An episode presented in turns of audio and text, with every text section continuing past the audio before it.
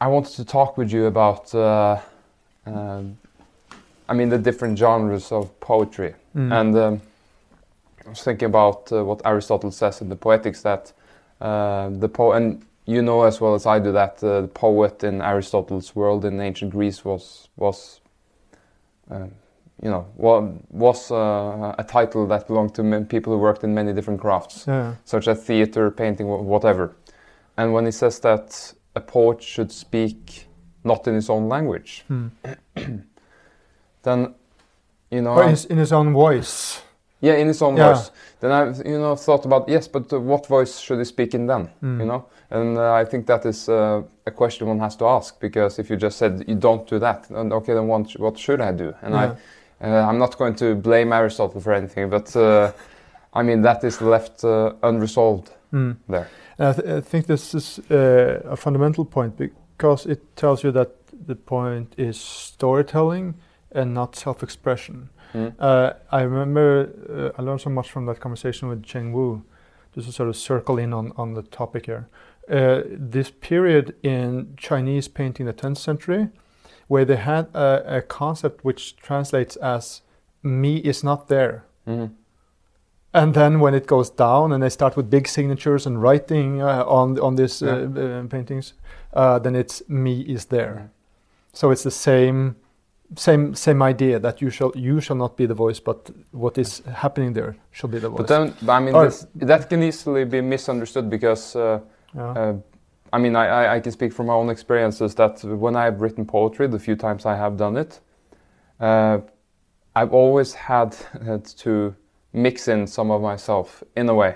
Like I have experienced something and I want to write about that experience. Uh, Mm. Sometimes I've sat down and thought I'm going to construct a perfect poem, uh, and all these rules, blah blah blah Mm.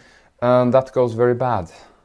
Um, so, but so, but with this Chinese painter, obviously, it's his, it is his perspective. He's looking at this landscape. He, um, he's drawn to that landscape, but he's Mm. not mixing himself into it, his persona into it. Well, I think the point was also that you studied so many times that it's nature that you are uh, emulating, not your own voice. I mean, of Mm. course, it is you standing there. That that's uh, fine. you know. It has to be an element of pathos in there that comes from the yeah, yeah, yeah. spectator. Yeah, yeah. I mean, it's, it's because it, the, alternative would be indifference, and that's Yeah, camera. that, yeah, that's, that's not the way to go. Yeah.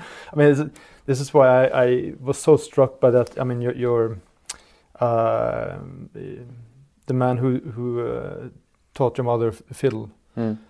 Who said that originality is the f- are the faults you make as you imitate your master.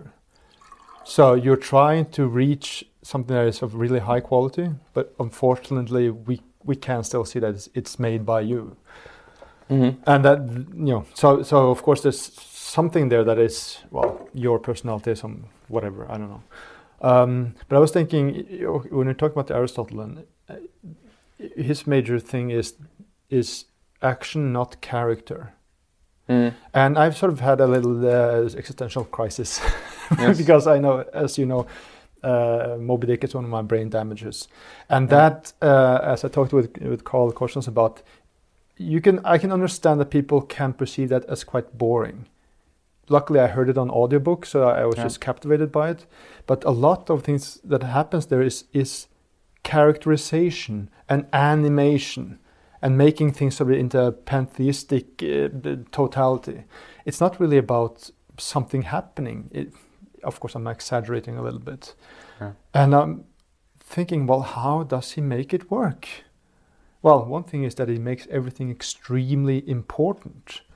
And I don't know if that is, you know, because there, there's another thing too. I, um, the painter Anne Herrero, I talked with her a little bit, Mm. and she mentioned, I don't know if you heard about this, uh, um, Hemingway talked about the iceberg theory.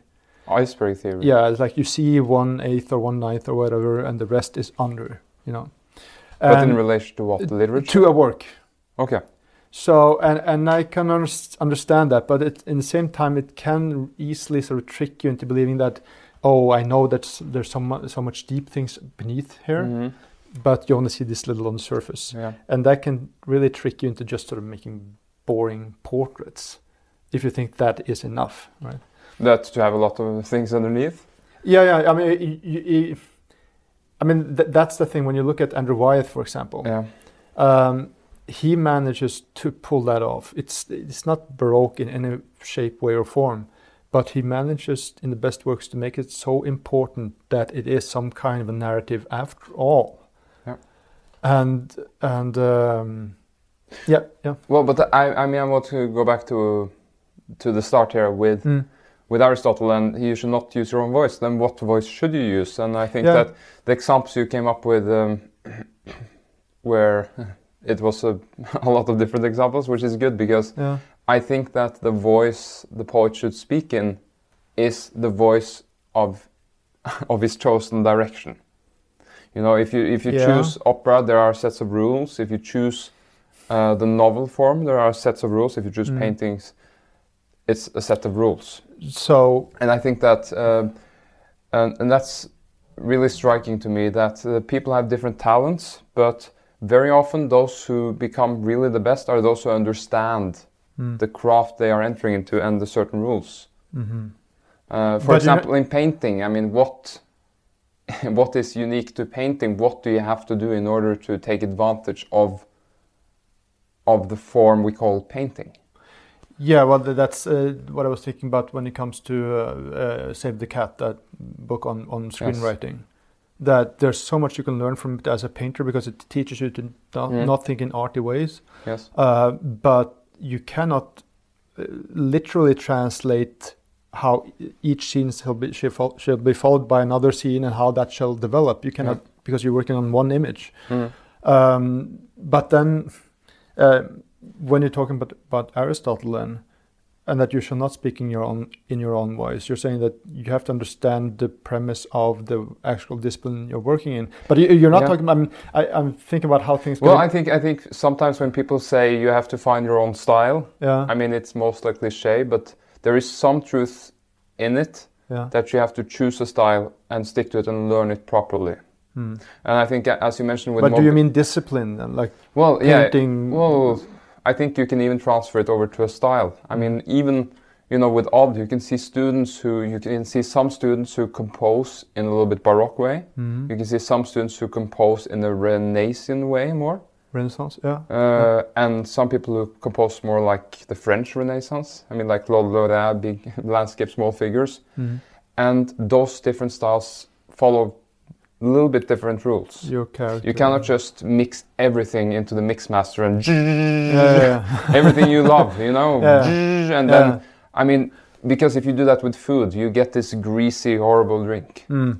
and it's the Mm. same with painting or literature. And you know, I've noticed with literature, since you mentioned Moby Dick, something interesting about literature is that even the length changes the form. So, Moby Dick is a big book, Mm. fairly big book. Yeah. The bigger a book is, firstly, it has to be tragic. But it can also be quite boring for quite many pages. It doesn't matter. You know? Yeah. Some of the greatest literature in the world has some very boring passages. Everything from Dostoevsky But to. But why would that be necessary? That is a question, but, uh, Yeah. but uh, which we can come back to. But it's not. It can be boring. It's not a big problem. But if Yeah. you go a little bit smaller in format to a short book, if it's boring, it's a catastrophe. Mm. But also, it Oh, yeah, cannot yeah. be as tragic. Mm. If you go down to a short story, then it has to have a sort of humorous point Mm. at the end.